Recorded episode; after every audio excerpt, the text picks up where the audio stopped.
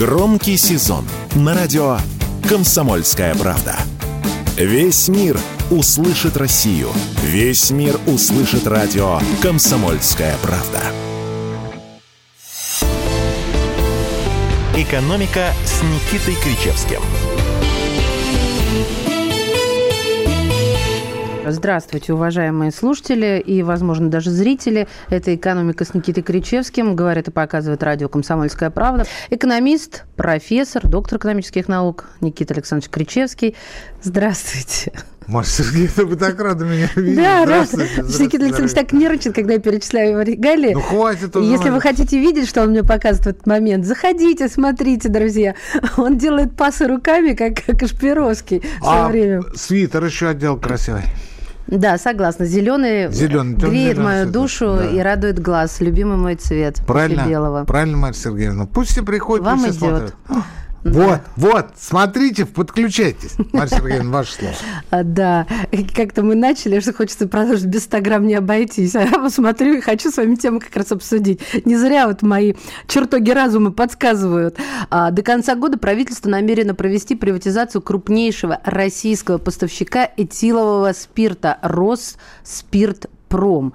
Я помню, что государство в свое время, наоборот, брало под контроль все это дело. А тут раз, и согласно документам Кабмина, с таким предложением выступило Министерство финансов. Ведомство также попросило Росимущество оценить предприятие.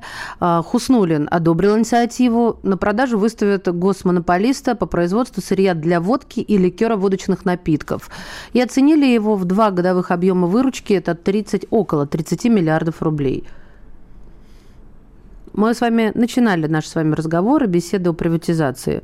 Вы на прошлой неделе предупредили, что, Мария Сергеевна, это вы не слышите, а она идет, крадучись и так далее, тихонько. Я про национализацию говорил, не приватизацию. Нет. Я не уважаемый Никита Александрович. Мария Сергеевна, не надо, не приписывайте мне лишнего. Почему я вам не могу приписать лишнего? Так же, как и все, с кем я общаюсь, это средний крупный бизнес и люди статусные, мы все выпали в осадок, как вышла эта новость. Угу. Ну, потому что вы помните, я помню, все остальные, кто меня окружает, очень хорошо помнят, как главным производителем спирта в России была Северная Осетия. Мы даже ездили в Петербург болеть на золотой матч «Спартак-Алания». Ну, там осетинские деньги сумасшедшие были. И мы тут... детско-садовская команда, как ее тогда называли, Жора Ярцев привез в Питер.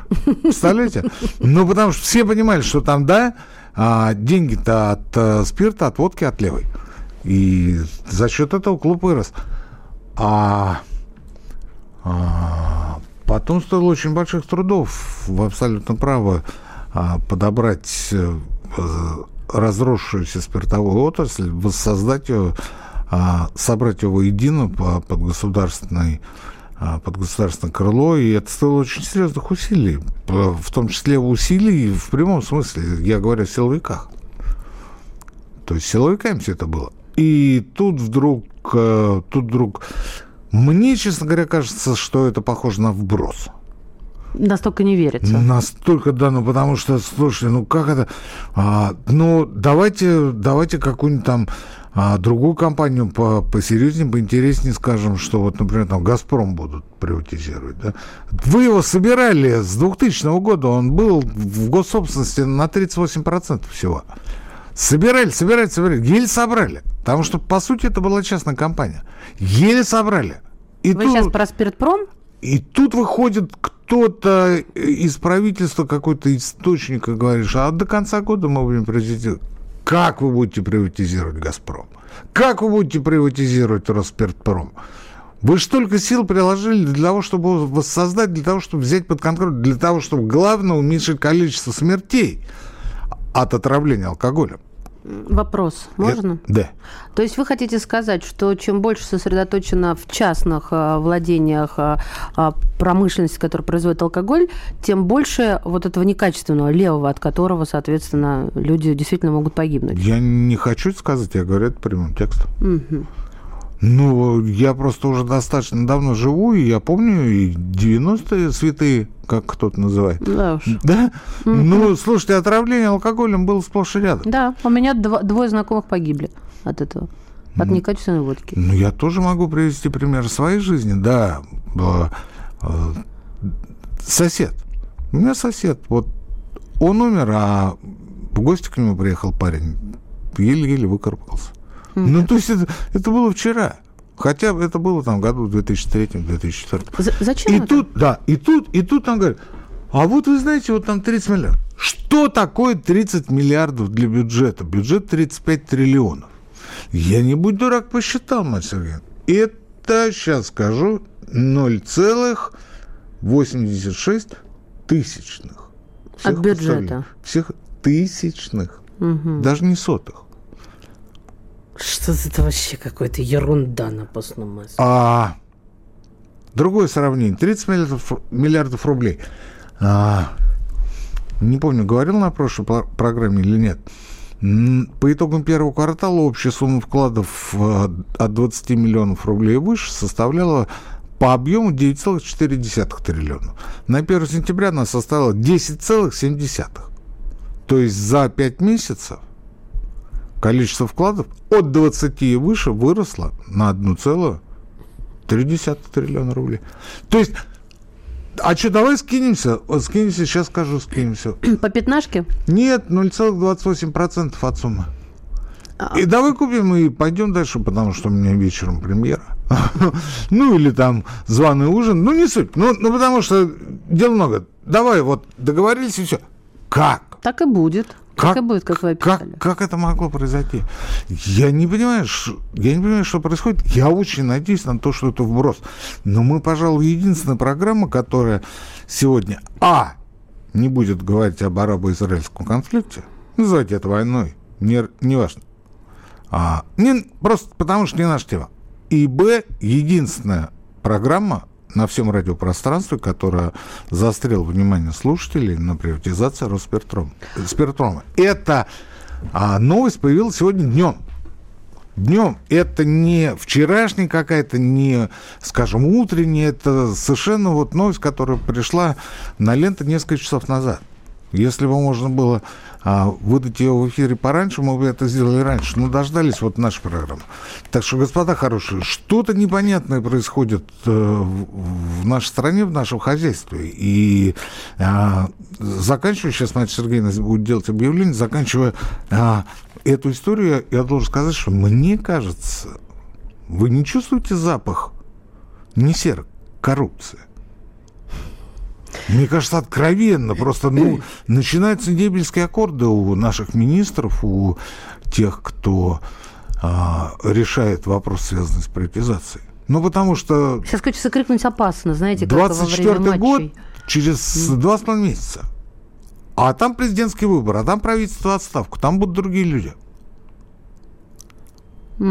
И вот этот дембельский аккорд, надо сделать вот желательно до конца этого года, потому что в следующем году все силы будут брошены. Я вот хотела бы понять, а зачем вообще об этом пишут? Сделали бы так, как надо, если кто-то хочет, но вот без этих вот описаний в средствах массовой информации, и все. Ведь никого же не спрашивают, ставят перед фактом. Все-таки я думаю, что жизнь немножко изменилась за те годы, когда нас не ставили в известность. Хотя бы минимальная общественная паблисити должно быть. Давайте сравним. Вчера, например, господин Фридман предпринял попытку прощупать общественное мнение на предмет возвращения обратно в страну. Даже господин Песков там каким-то образом поучаствовал, сказал, а что такого? У них гражданство России имеет право. А то, что они по 150 миллионов донатили на ВСУ, это ничего, это мы забыли. Об этом все знают. Возьмите интернет, посмотрите, там полный веер этих сообщений. И тут он возвращается. Не получилось у меня в Лондоне, не получилось в Израиле. Донаты отправил 150 миллионов в ВСУ, тоже не получилось. Думал, Москву захватим. Что-то пока не получается. Так что я, наверное, в Москве теперь поживу. И такой шквал ненависти пошел в ответ. Что, я предполагаю, это звенья одного медиапорядка. Только в том случае ты прощупываешь почву на предмет своего возвращения камбэка. Ну, ты же вроде как не успел отказаться от российского гражданства, а в случае с Росспиртпромом это подготовка общественного мнения. Ну, чтобы вот не оказался... Ребята, вы чё? Это как сегодня с утра Миша Антонов, наш коллега, сказал с утра по поводу Фридмана: «Сознаю свою вину, меру, степень и глубину», процитировав Филатова и Федота Стрельца. Меня целый день преследует эта строчка. Я хотел бы сделать небольшое уточнение. Сегодня мы вас убедительно просим, конкретно предпринимателей малых и средних, убедительно просим рассказать нам, ну, буквально там в одном... двух предложениях о том, чего вам не хватает от государства. Да, коммерсанты, вот, уважаемые, что вам нужно от государства? Что попросили тема бы, сейчас да. будет об этом. Александр Коц, один из лучших военных корреспондентов не только в России, но и во всем мире. Он работал репортером во многих горячих точках. Чечня, Южная Осетия, Косово, Афганистан, Ливия, Сирия, Египет, Ирак, Украина. Каждый четверг в 7 часов вечера по московскому времени слушай на радио «Комсомольская правда» программу «КОЦ. Аналитика с именем». «Экономика» с Никитой Кричевским. Друзья мои, сейчас та самая тема, по поводу которой Никита Александрович озвучил вопрос. Вот в первую очередь коммерсантам адресованный, что... вам нужно, да, точнее не нужно, это звучит как-то так местечково, необходимо для развития. Ну или какую хотели бы помощь получить от государства. Да, так что пишите 8-967-200-9702, WhatsApp, Viber, Telegram или рядом с нашей трансляцией в группе ВКонтакте «Радио Комсомольская правда». И сразу просьба, да. Мария Сергеевна, не к вам. Будете писать о налогах, лучше сразу перескакивайте на следующий пункт, потому что в идеале налоги должны быть нулевые, и, мало того, государство еще должно доплачивать за то, что мы такие хорошие, красивые и модные. Поэтому про налоги можешь не писать. Это минутка юмора была. Нет, это я на полном серьезе. Я прошу этого не делать, потому что, ну, понятно, что непомерные налоги. Я тут же начну с вами спорить, буду говорить о том, что вот ИПшник, например, там платит 6%. Все. А самозанятые. Дальше я буду вам говорить о том, сколько их на сегодняшний день в России. Зачем? Самозанятые вообще 4% платят. Самозанятых 8 миллионов, ИПшников 6 миллионов. Мы с вами так далеко уйдем. А мы же еще не знаем, сколько у нас в теневом секторе работает, а там наверняка не 1 миллион. Поэтому, пожалуйста, не надо про налоги. Не надо. Михаил Мишустин, премьер-министр наш, дал поручение по развитию сектора малых и средних предприятий.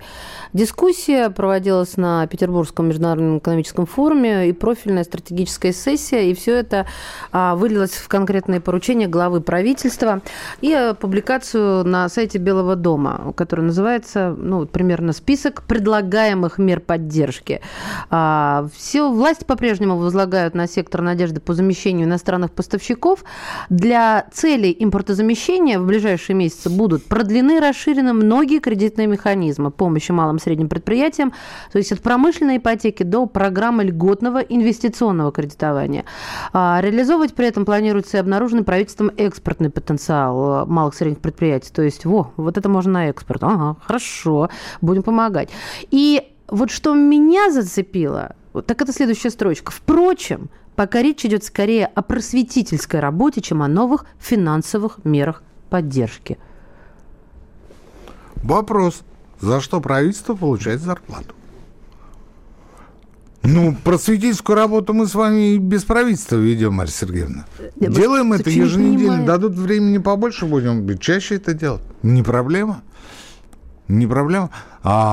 Меня тоже зацепила эта новость, я тоже не понял, о чем речь идет, но более предметно не понял, потому что вот, вы знаете, что касается кредитования, то кредитование, ну, далеко не самый первый и важный пункт в хотелках предпринимателей, малых и средних. Мне вот, например, как индивидуальному предпринимателю кредита вообще не нужно. Ну, просто не нужно. Ну, я, правда, ничего не произвожу, но таких, как я, не 1 миллион. А с другой стороны, те, кто что-то производит, они, конечно, хотели бы что-то приобрести, там, какие-нибудь основные средства и прочее. Но тут же возникает вопрос, а где они это сейчас могут сделать? Ведь у нас же граница-то на замке. Надо искать входные пути. Вот тут бы государство могло помочь. Например, какую-нибудь биржу. Придумали бы, запустили или еще что-нибудь. Может, поподробнее, не очень. Секретный чатик. Да. Ну, например, вам нужен станочек. Не важно для чего. Угу. Не важно для чего. Ну, для того, чтобы багеты делать. А багеты эти сейчас приходят из дружественных стран. У нас их мало делают. А вот если бы станочек был, то был бы его сделал. Но этот станочек мы не можем вести, потому что санкции. А в то же время, если поковыряться, то можно найти что-то подобное в Китае или в Турции. Ну, это надо искать, вот в чем дело. Кто это будет делать? Мне работать надо, у меня багет. Висит заказ на 80 тысяч рублей. Мне надо его сделать, мне надо его отдать. Когда я буду это делать? Когда я буду этим заниматься? Ну, мы же вам сделали кросс-платформу. Вы сейчас поняли, что я сказал? Нет. Вот и коммерс тоже сидит, работяга такой, который багеты делал. Багет — это рамки для картин, для фотографий, для больших... Это было батоны. Ну. И он говорит, батоны знаю, багеты, да, тоже батоны, кстати. Вот. Ну, а я про кросс-платформу. Да, он говорит, ну это все классно, но у меня времени нет. И ребенок что-то в школе начал как-то отставать. Да, и жена там последнее время. Ну, короче говоря, времени не хватит. И тут приходит такой вот чиновник такой, знаете, я, говорит, из правительства парень. Давайте-ка кредит возьмите. А он говорит, да мне не кредит нужен, а мне станок нужен. А ему говорят, мужик, ты бери кредит, потому что у нас отчетность. Это первый вопрос. Второй вопрос по поводу экспортного потенциала. Мы когда-нибудь откажемся от этой сумасбродной идеи, как чего-то произведем, тут же пытаться впарить иностранцам. Я вспоминаю ура-патриота Ивана Вышнеградского, это премьер 80-х годов, 1880-х годов прошлого века, к которому принадлежит легендарная фраза «Не доедим, но вывезем». Это он по поводу зерна говорил. «Не доедим, но вывезем». Это к вопросу об экспорте. Так 891-892 год, беспрецедентный голод в России. Но зато экспортные обязательства выполнялись в полном объеме. «Не доедим, но вывезем», сказал премьер Вышнеградский. А они могли не выполняться, эти экспортные обязательства, что лишь бы, и в этом случае бы накормили, я понимаю. Но если бы не выполнялись, то что бы было? У тебя люди мрут. Это я поняла. Ты что делаешь, мужик? Ну, там же, видите, как это мы с вами по-простому разговариваем на радио, потому что не облечены с вами властью, полномочиями. Там-то, конечно, так не разговаривали. Понимаете? Но говоря по-русски, вот, с фразами сегодняшнего дня, ты что делаешь? У тебя голод, реально, люди второй год не могут поесть, и многие мрут. Мрут не от осетинской водки, а от того, что просто закусить нечем. А точнее то и другое. Так, может быть, сначала своих? Нет, мы должны отправить зерно в Германию. Потому что у нас экспортное обязательство. Зачем нам экспорт малого, среднего предпринимательства, когда у нас внутренний рынок голый? Вот элементарные вещи, Мария Сергеевна, элементарнейшие. Одежда, предметы бытового обихода. У нас голый рынок. Но вы в этом прям уверены? Это ваше впечатление или это какие-то действительно исследования были? У меня нет ощущения, что вот российский рынок производства товаров народного потребления прям совсем голый. Голый, потому что вы, конечно, можете... На Вайлберис пойти могу, на Яндекс.Маркет, на Озон. Ну, там такие дешевые подделки, Мария Сергеевна. Нет, не подделки. Что там я вас умоляю, не ходить туда. Русское имя какое-нибудь, которое производит это. Так вот, я к тому, что все это подделывается в странах Юго-Восточной Азии, в лучшем случае в Турции, в лучшем. Вот это сделано в Москве. Это сделано в Москве. Я сижу просто в этой одежде. Да. Это сделано в Москве. С чем я вас и поздравляю.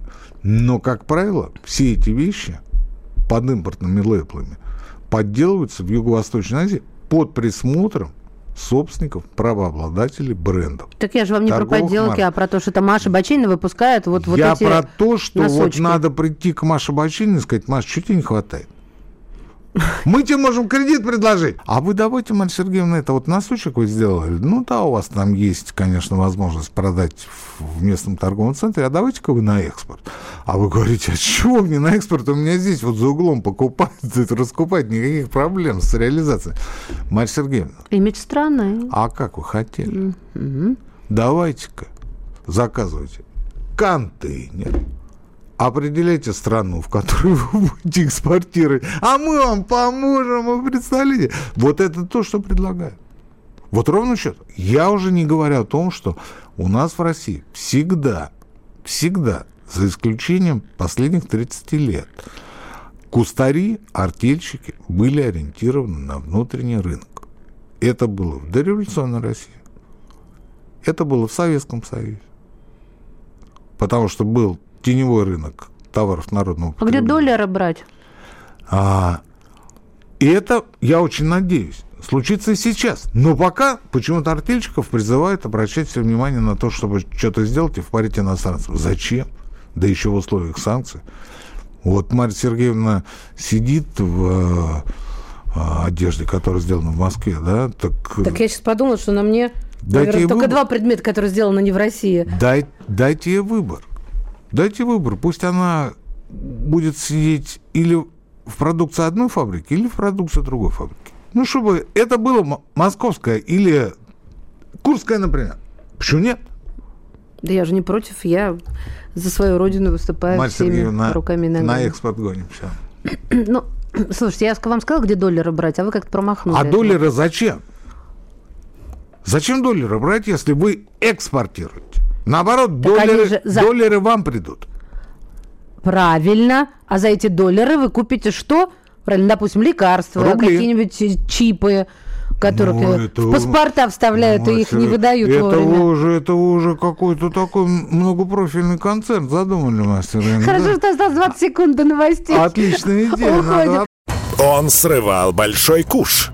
Борис Бритва или Борис хрен попадешь. Жесткий, как удар молотом. Живой советский герб. Говорят, эту сволочь вообще невозможно убить. Он с песней уничтожал кольцо всевластия. Шаланды полные фекалей в Одессу голый приводил и угонял бумер. Мы же люди искусства, у нас все должно быть красиво, лицо и все такое. Пушкин, кстати, сам бухал и в сельской бане с барышнями безобразничал. А теперь он пришел на радио «Комсомольская правда». Каждый понедельник в 7 часов вечера Дмитрий Гоблин-Пучков с толком, расстановкой и старым добрым сарказмом обрисовывает слушателям обстановку в стране и мире. Каждый понедельник в 19 часов по московскому времени. Подключайтесь. Гоблин плохого не посоветует. «Экономика» с Никитой Кричевским.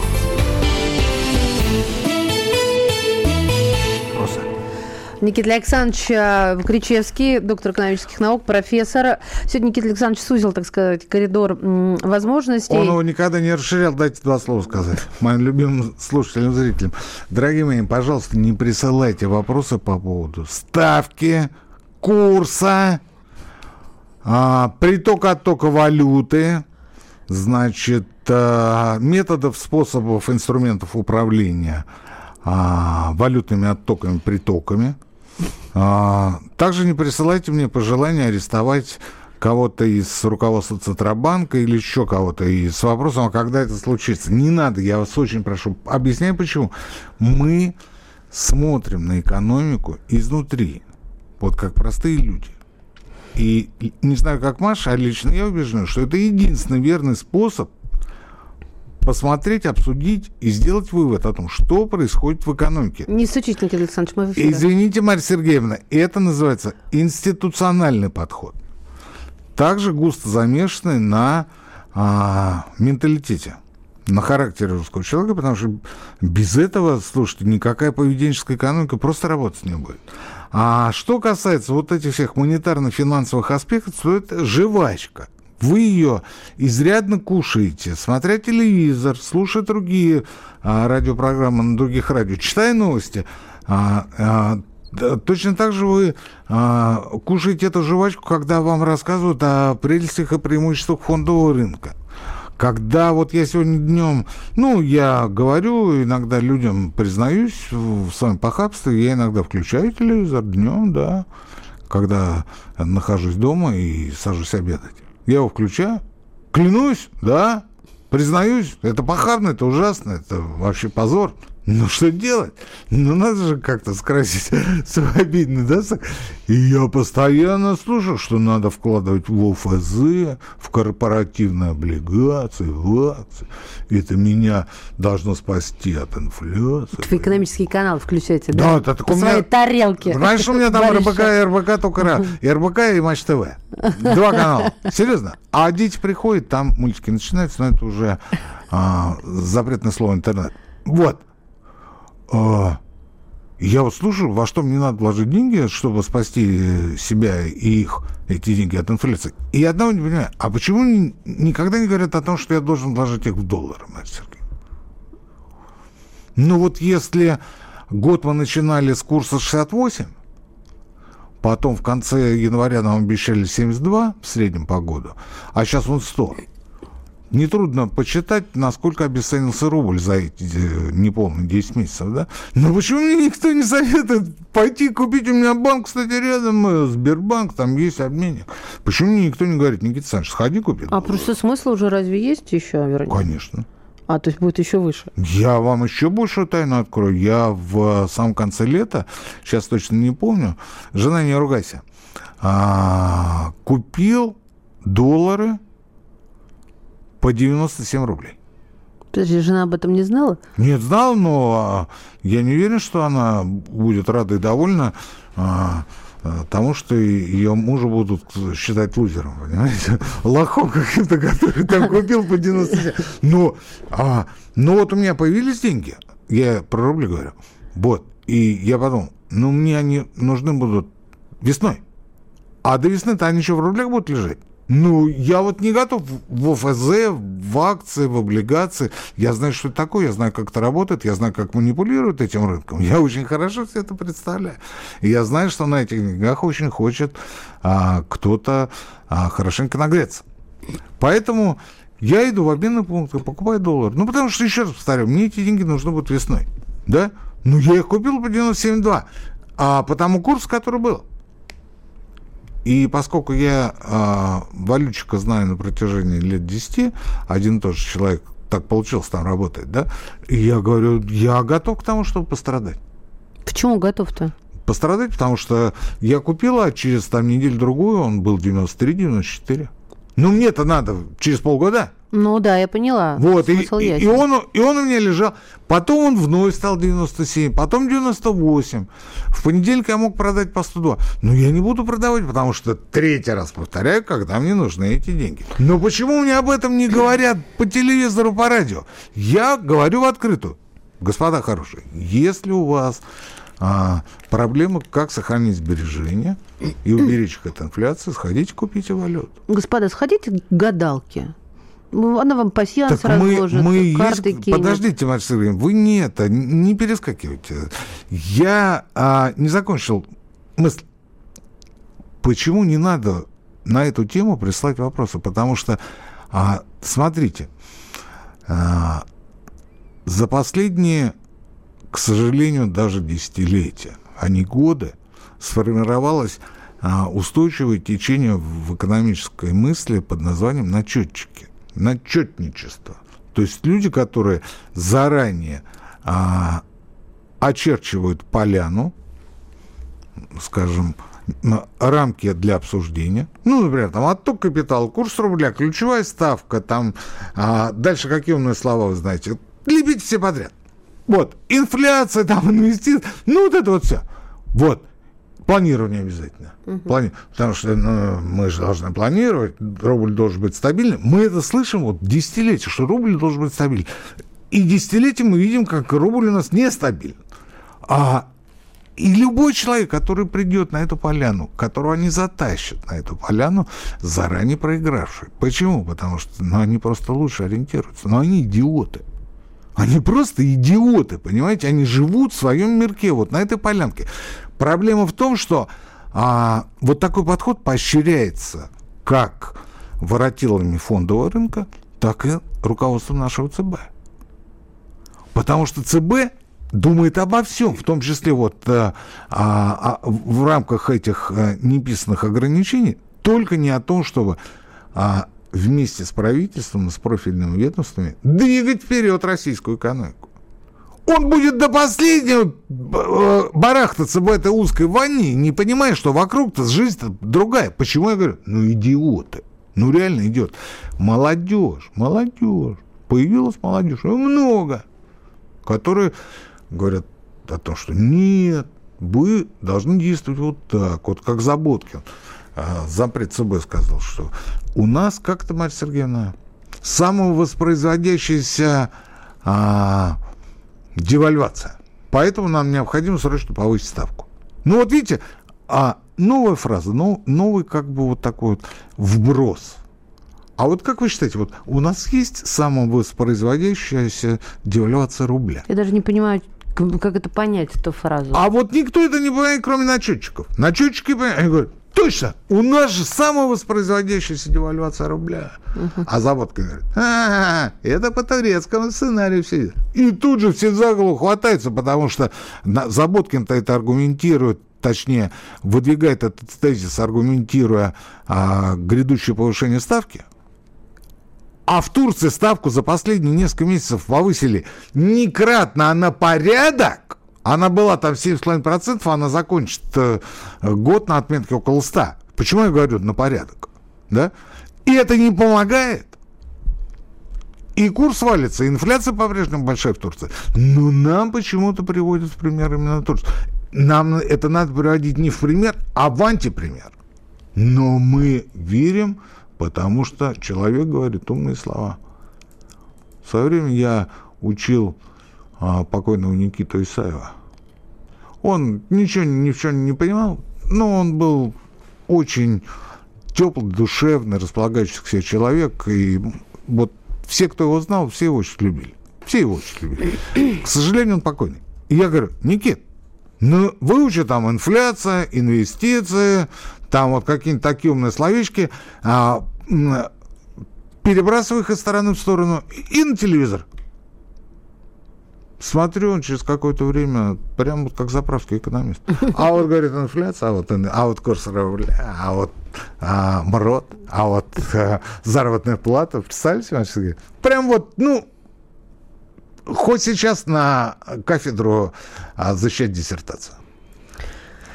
А мы вот здесь копаемся, мы ковыряемся, про нас говорят. Они какую-то ересь несут постоянно, потому что вот эти вот ментальные черты... Вот сейчас Мария Сергеевна расскажет про ментальные черты, и мы, наверное, потихонечку уйдем на новости, потому что что-то заговорится. Да, ментальные черты изучили социологи из iForce Research. И выяснили, что использование... Ну я воду попил, Мария Сергеевна. Для родичек это кровь из ушей. Из глаз, Мария Сергеевна. Вот так вот. Использование эзотерических инструментов, а дальше, внимание, при принятии бизнес-решений. Эзотерика, бизнес-решения. А что это значит? Это советы астрологов, нумерологов, тарологов, магов, и прочих экстрасенсов. Считают полезным или скорее полезным 30% опрошенных представителей 30! Малого и среднего бизнеса. То есть вот это вот вы говорите, там, инфляция, инвестиция, курс рубля и прочее лабудень. Слушайте, а может, это iForce Research пошутили? Нет. Ну, мы же с вами обсуждали руководителей предприятий, на какие приметы возникают. Да, они плюют через левое плечо, конечно, там трут пузик из золотому коту, или, я не знаю, или вкладывают золотую лягушку в бумажник, счастливые купюры. Тут, видите, 30%. Советуются с экстрасенсами при принятии решения. Ориентированных на получение прибыли.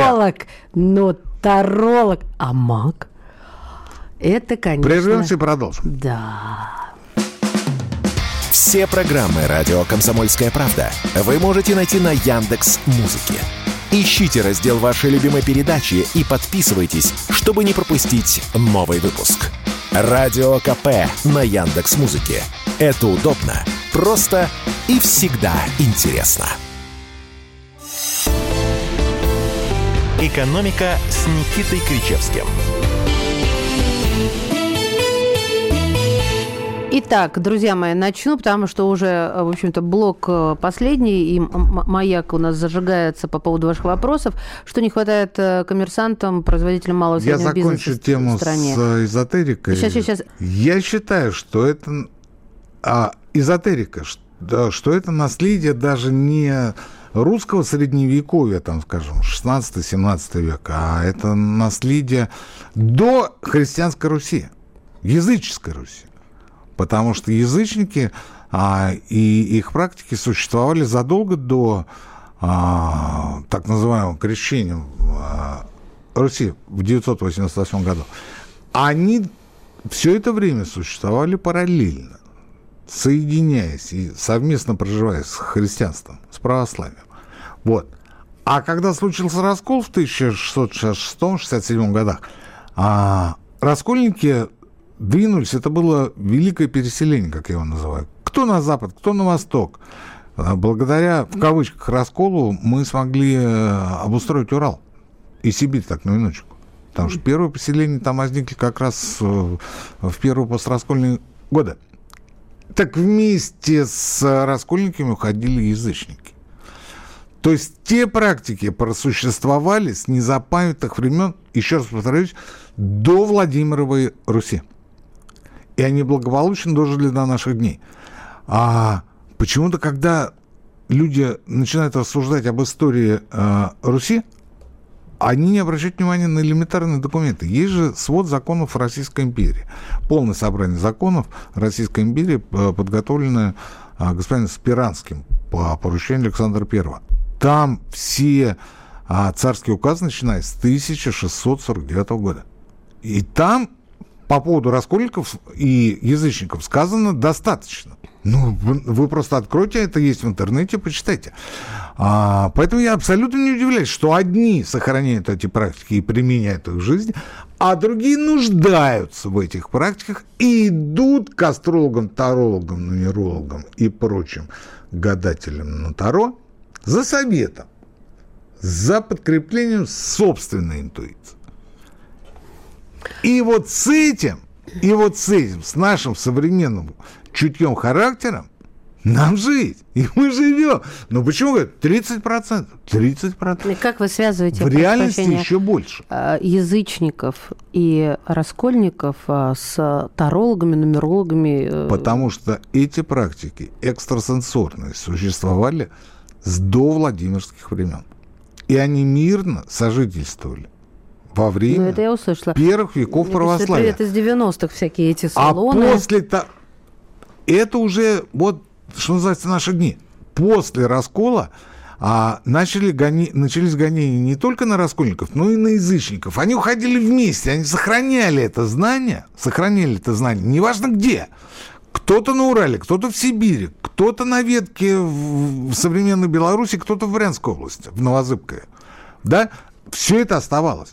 И все это от нас, из нашего характера, из нашего бессознательного никуда не уходило.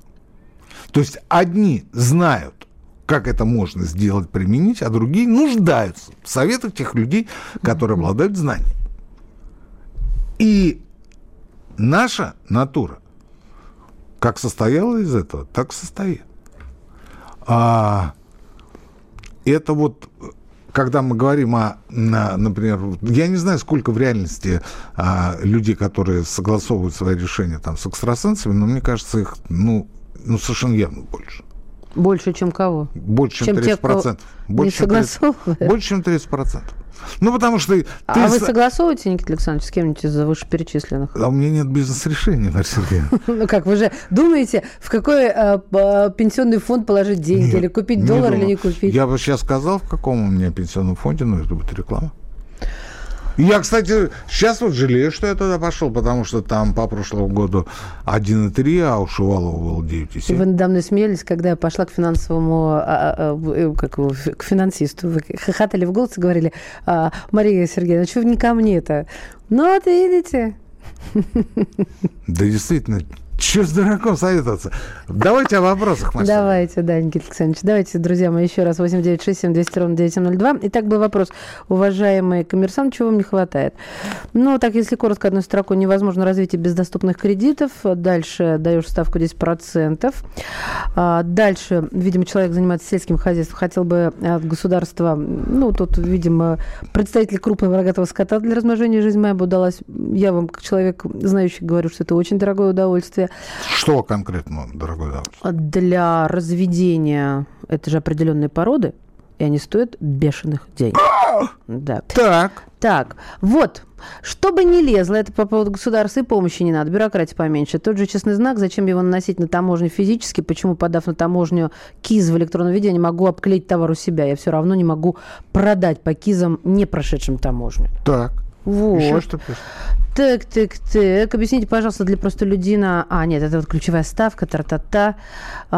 Площадка или сервис по взаимодействию с государственными предприятиями-монополистами нужна. Энергия, вода, газ, логистика. Ну, например, местная власть создает условия под производство, то есть участки, там, дороги.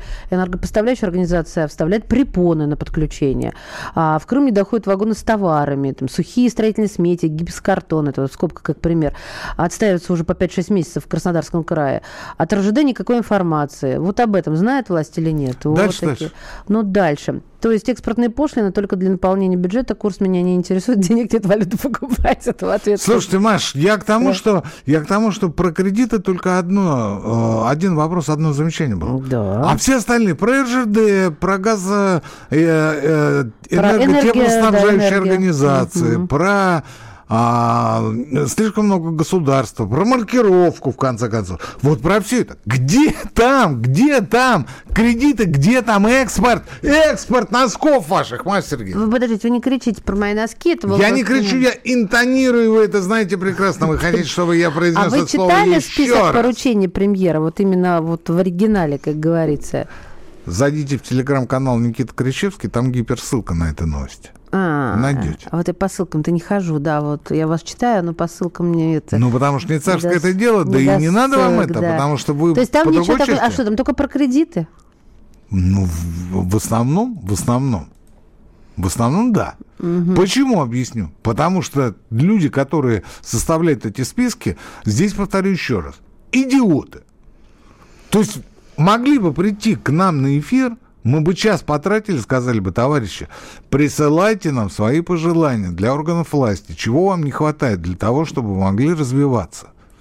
Потому что можно, например, взять госимущество и сдавать его в аренду даже не по символическим ценам, а в первые 2 или 3 года, пока бизнес не встанет на ноги, вообще бесплатно. Оплачивайте только коммуналку. Можно с коммуналкой решить. Вы начали про сельское хозяйство, а я вам скажу, у нас 90% семян импортные. Да. А я вам другое скажу по поводу вашего животноводства. Бог с ними, с этими телятами, котятами. У нас присадки для кормов были голландские. У нас нет своих. А то, что производят, того не хватает. И качество хуже. А запчасти к технике. Потому что, надо как-то летом собирать урожай для того, чтобы телят-котят кормить зимой-осенью. Правильно? Техника стоит. Нам ничего не надо, нам кредита не надо, потому что кредит для русского человека всегда было терра инкогнито. В конце концов, можно было кредитоваться через своих близких родственников, знакомых, и всегда так было. Через общину, через общак, в конце концов, да? Через преступный элемент. Если мы начали говорить о старообрядцах, они сиречь преступники. Почему нельзя было с ними договориться? И договаривались. Первый миллион в царской России, в промышленной России, не объяснил никто. Точно так же, как в России 21 века. Ничего этого нет. А нам говорят, давайте вот кредиты. Да кредит-то мы возьмем, но на что нам его тратить? Мы бы хотели не то, что... Ответа на вопрос не то, что чем завтра курицу кормить. Просом или зерном. А где взять это прос или зерно? Потому что кури-то мы покормим. А у нас проса с зерном нет. Кредит мы возьмем. Вы нам покажите, где можно купить подешевше. И с семенами. У вас, ребята, картошка не собрать на 9% произрастает из отечественного материала. А на 90% из импортного. А где, помимо семеноводства, где селекционная работа? С ней что случилось? Переклеивайте ярлыки, говорите, да это, оказывается, наше, все советское, российское. Да мы это знаем. Но только про кредиты нам не надо рассказывать, потому что кредит – это вообще не ваша прерогатива, господа из правительства. Не ваша. Это банки, это их бизнес. Вы приходите, говорите, я готов. И они им выдают. Если нужны гарантии, пожалуйста, государство их предоставляет. То же самое экспорт. И это не ваша проблема, дорогое правительство. Есть целое ведомство, которое этим занимается. Но мы, тем не менее, все равно, и не только по этому вопросу, но и по множеству других, как слепые кутята, мать Сергеевна. И главное наше пожелание по итогам сегодняшней программы, ну, чтобы мы дожили, мать Сергеевна, с вами до того светлого дня, когда хоть что-то по части поддержки экономики у нас в стране изменится. Никита Кричевский, доктор экономических наук, профессор. До следующей недели, уважаемые слушатели, и до ваших вопросов. Всем спасибо, но никто не свободен. Продолжаем эфир на радио «Комсомольская правда». Экономика.